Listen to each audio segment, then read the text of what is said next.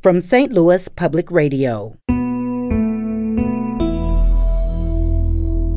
This is St. Louis on the Air. So, to be a, an abolitionist um, in the 1830s was to invite a whole lot of trouble.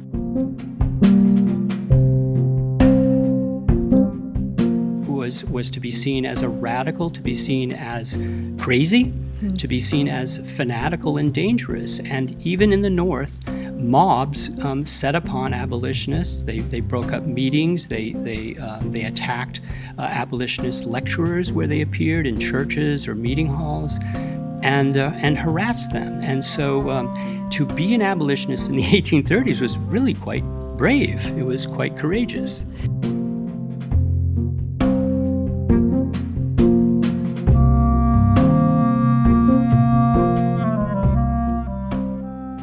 I'm Sarah Fenske. Journalist Ken Ellingwood's gripping new book is a biography of a man shaped by St. Louis and martyred by an angry mob in Alton. It's the story of Elijah Lovejoy, who became a passionate abolitionist fighting to end slavery by printing the truth as he saw it, and his neighbors didn't want to hear it. And through that work, he became in 1837 the first American journalist slain for his work. The book is titled First to Fall Elijah Lovejoy and the Fight for a Free Press in the Age of Slavery. And joining us today is its author, Ken Ellingwood. Ken, welcome. Hi, Sarah. Thanks for having me. So, Ken, Elijah Lovejoy was trained as a minister, not a newspaper editor. What brought him from Maine to St. Louis?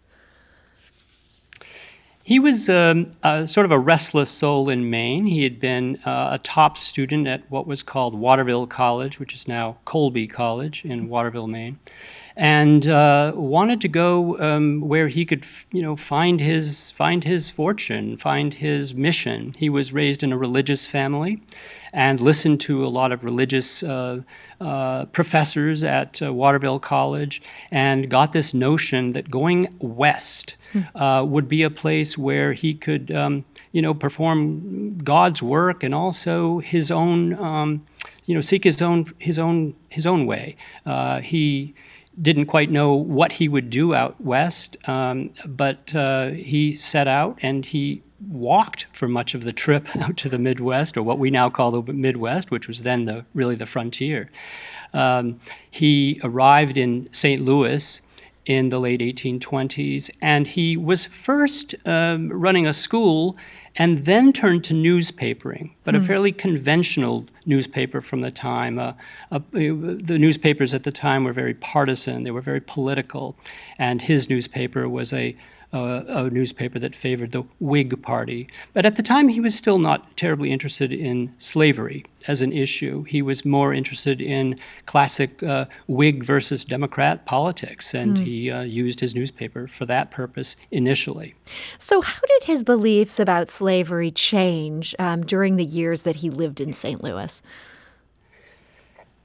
He he became religious. Uh, and that was a key link in his development uh, as an abolitionist. At the time there of the 1830s, there was a, a very powerful religious movement um, known as the Second Great Awakening, and it was happening all over the United States. Uh, it was an evangelical flowering, if you will, uh, a time when a lot of revival meetings were taking place, and there was a change in the air in terms of Christianity. Um, the old ideas of Calvinism, you know, pre predestination, mm-hmm. were giving way to this new notion that a person had something to say, something to do in terms of bringing about his or her own salvation. And fighting sin, including uh, the national sin of slavery, became a uh, a cause of a lot of evangelicals of the time. Mm-hmm. And Lovejoy was no different. He got he, he got into the anti-slavery movement primarily through uh, his religion. Uh, he went to Princeton Theological Seminary after uh, a couple of years as a newspaper editor in St. Louis. He uh, became a minister, and then he moved back to the back to the to the frontier, back to St. Louis, uh, with a with a twin mission. He was going to be a minister, but he was also asked to edit a religious newspaper. And that was called the St. Louis Observer. And it was that newspaper that became his vehicle for uh, writing about all kinds of views that he had. And one of the one of the issues that became more and more important to Lovejoy as time went on was was the issue of slavery. And I think what one of the things that affected him very deeply was what he saw happening around him in Missouri and in St. Louis, where uh, you know steamboats were headed uh, south down the Mississippi River carrying slaves uh, into the South. Mm-hmm. And there were slaves around him in St. Louis. There was very abusive treatment of, of enslaved people around him in St. Louis and in, and in Missouri in general. And he was deeply affected by that. But, you know, Lovejoy wasn't a fire breathing abolitionist from the start. He was a really an accommodationist. He was a he favored a gradual form of emancipation.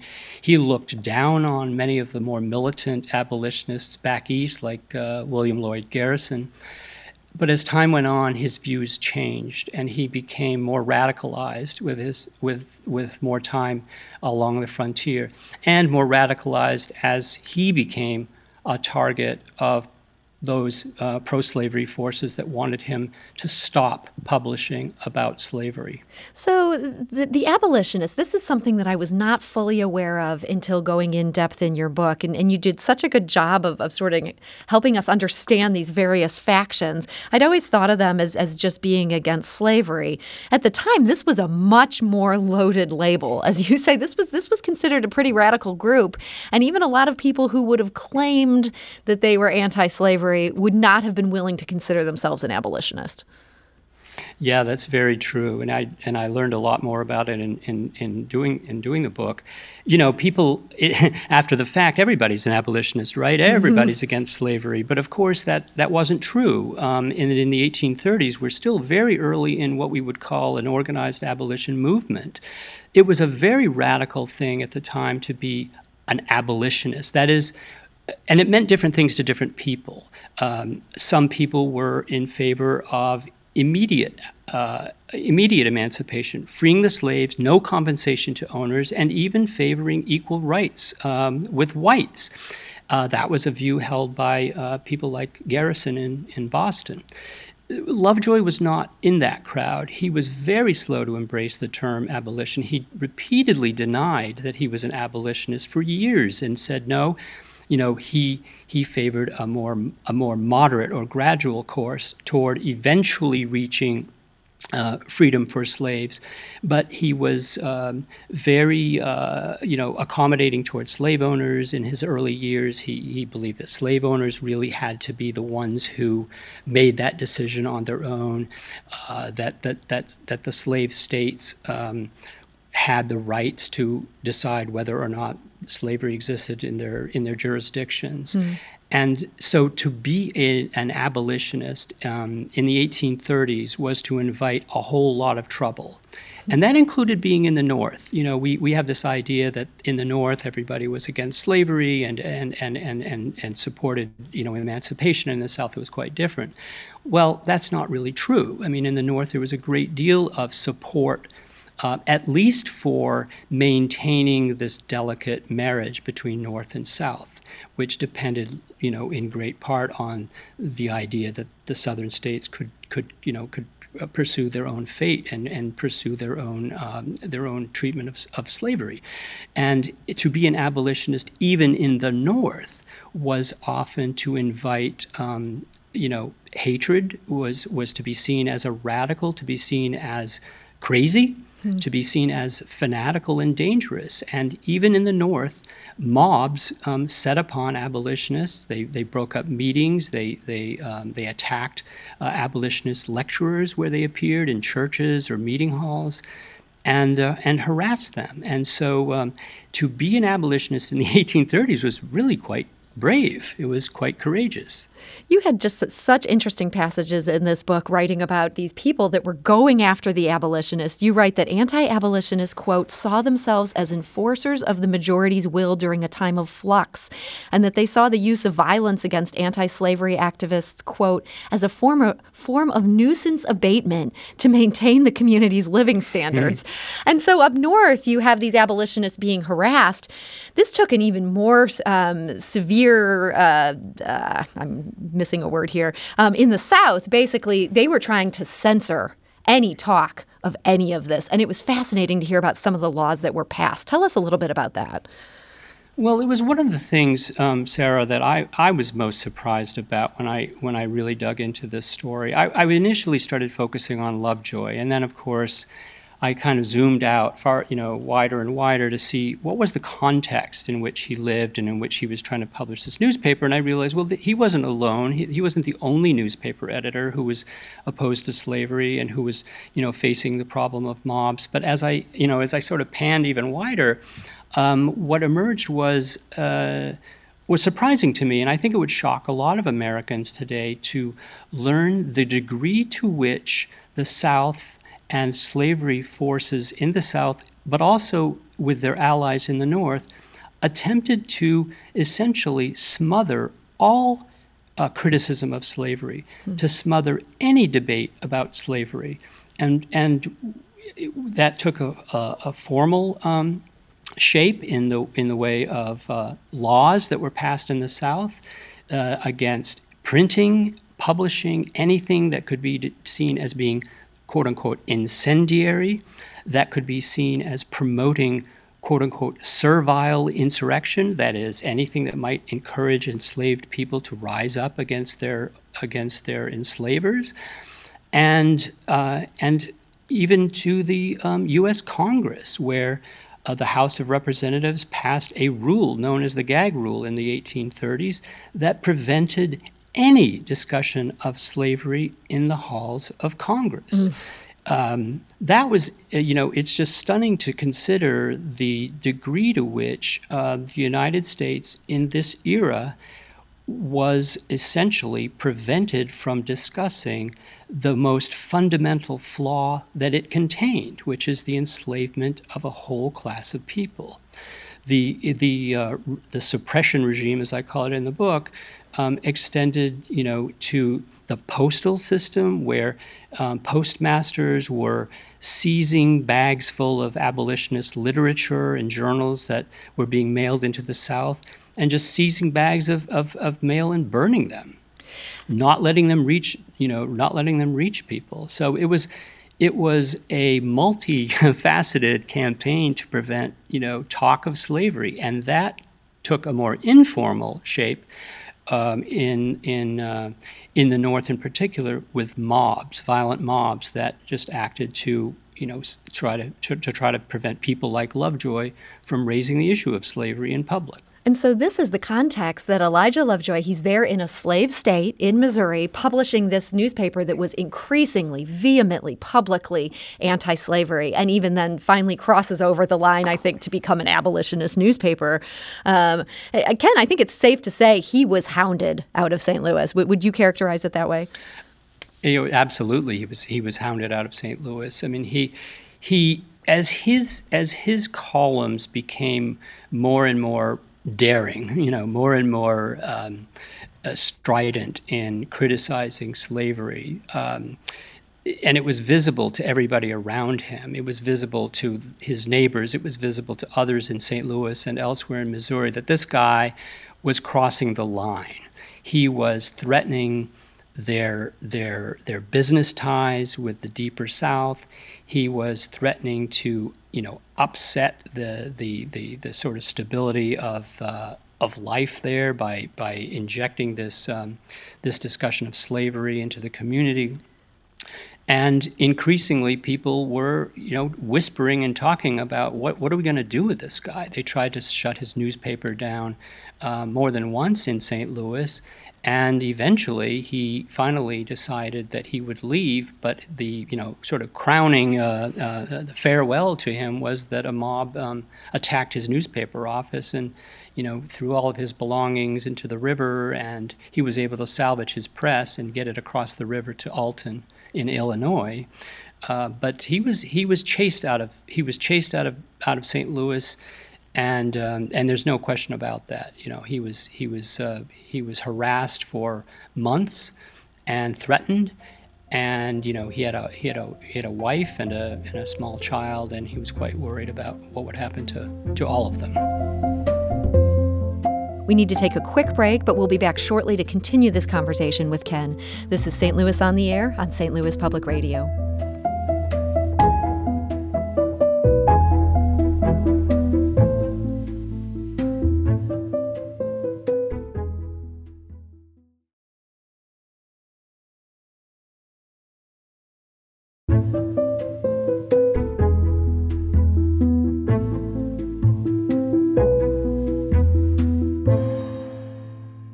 Welcome back. My guest today is Ken Ellingwood. His new book is First to Fall Elijah Lovejoy and the Fight for a Free Press in the Age of Slavery. This is just a terrific book.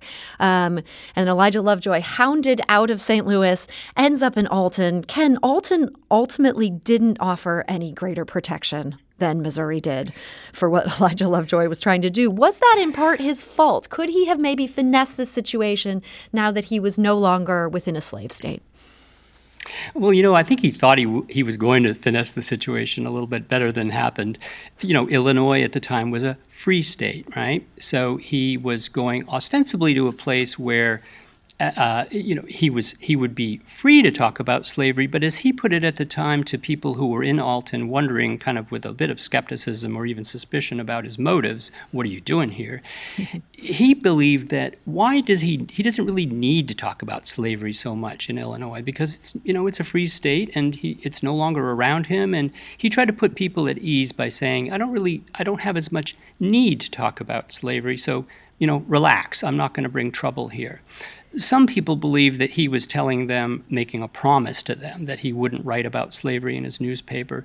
Uh, he insisted, and his friends insisted, that he never said such a, made such a promise. He never said that he would keep the newspaper uh, clear of any talk of slavery. And um, he, he, as he got established, as he um, you know, grew his newspaper in Alton and found more subscribers there. Uh, he over a few over the over the next year, um, where you know his life would eventually end, uh, over over the first period of months, he uh, slowly uh, began to talk more and more about slavery. Mm-hmm. Could he have uh, stayed quiet? I'm, he he could have, but that wasn't really Lovejoy. He was a person who spoke his mind. He was self-certain to a fault. Uh, he was a scolding presence, you know. He was somebody who uh, saw something that he thought was wrong, and he and he piped up about it. Whether that whether that was about, you know, uh, not observing the Sabbath um, as is the way the Bible, um, you know, instructed, mm-hmm. or whether it was uh, drinking alcohol, or whether it was um, slavery, mm-hmm. and he uh, found his found himself in much the same position in Alton as he had in St. Louis, which is uh, with a lot of people around him wishing he would just shut up, and he did not. You have a great scene in this book where he faces down this angry group of business leaders in Alton who wanted to strip him of his newspaper. He has so many wonderful things he says in this speech. Um, he says, I do not admit that it is the business of this assembly to decide whether I shall or shall not publish a newspaper in the city. I have a right to do it. What I wish to know is whether you will protect me in the exercise of this right. They did not do that. Um, and he kind of saw this coming. He said, The contest has commenced here, and here it must be finished. If I fall, my grave shall be made in Alton. By refusing to give up, was he basically signing his death warrant? I think he was ready. I think he, he had been ready. Uh, he, in his letters to his relatives back in Maine, even a year earlier, he referred to um, the possibility that, that, that he could die in his opposition to slavery. And so I think by the time he made this speech that you just referred to, which was truly a, a very gripping um, scene, very close to the end of his of his you know failed battle against the pro-slavery forces, um, he he was accepting the reality that by continuing to insist on publishing the newspaper. This is after he, he mobs had destroyed his press in Alton several times. Mm-hmm. I think he was aware that uh, this was, you know, uh, going to be a fight, a fight to the death, and he was prepared to make it. And the other thing that's very um, telling about the about that speech that you just referred to and read some from is that you know initially he started off as as a as a preacher and he was talking about slavery and moral sin and all of that. As the time went on, he became much more or I should say equally an opponent of any uh, attempts to curb freedom of the press. Mm. So just as much as he was an abolitionist, he became equally a very strong advocate for freedom of the press, to the point where the two causes became, you know, you know, entwined. They became the same cause. Really, it was a cause of liberty, and um, and there was very little difference between them in his mind. And mm-hmm. he was fighting both causes at the end. You write, uh, again, I quote, in a strict sense, no one would be punished for Lovejoy's death or the destruction of his press, nor of the firebombing of Gilman's warehouse. But that's not fully true. And you argue that Alton itself paid the price for what this mob did to this, this newspaper man. How so? Well, Alton in the 1830s had this grand ambition that it was going to usurp St. Louis uh, as the as the sort of you know queen of the West, as this as the powerhouse on the Mississippi. It had uh, links to, links to the north. It had links to to the east.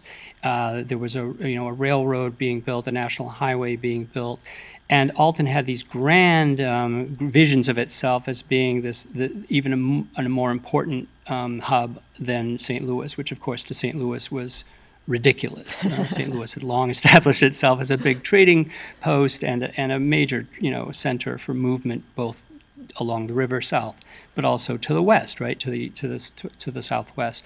Um, after this uh, confrontation, you know, after Lovejoy's killing, after the mob's um, attack on on his press presses, and the um, and the firebombing of the of the warehouse where Lovejoy made his last stand, the the fate of of Alton really fell, and there it, it was already suffering an economic downturn that year.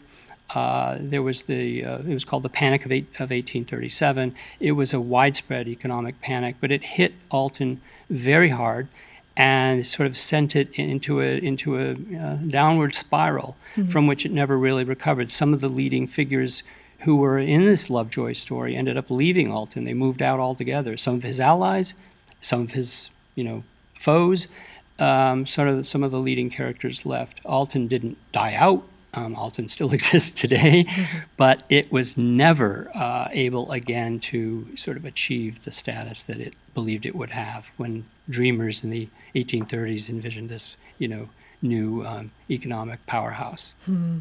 Well, Ken, I just enjoyed this book so much. I cannot recommend this biography more highly. And I'm just very curious in our last couple minutes, um, you're not from this area and you are not a trained historian. You're, you're a journalist with a lot of experience. But what got you into this story in particular?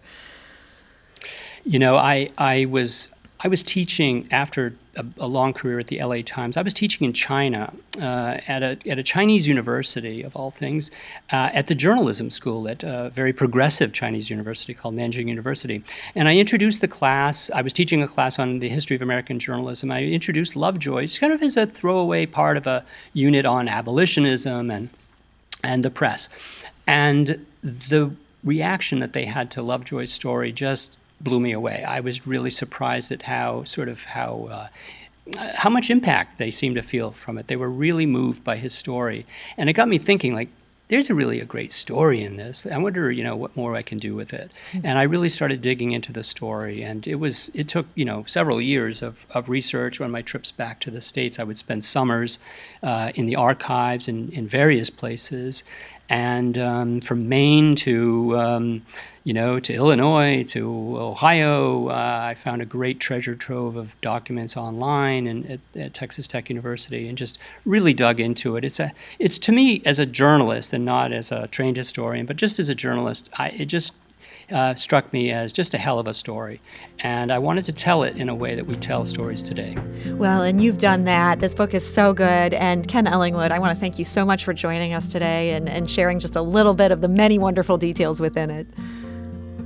Well, just thanks so much for having me. I really appreciate it. St. Louis on the Air is a production of St. Louis Public Radio.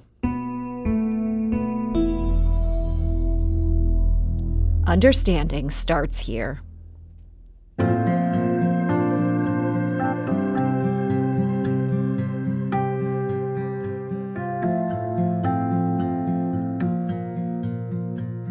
If you learned something new from today's episode, consider leaving us a review and rating on Apple Podcasts on the App Store. It's the easiest way to help people discover our show. We appreciate it. Thank you. St. Louis Public Radio is a member supported service of the University of Missouri St. Louis.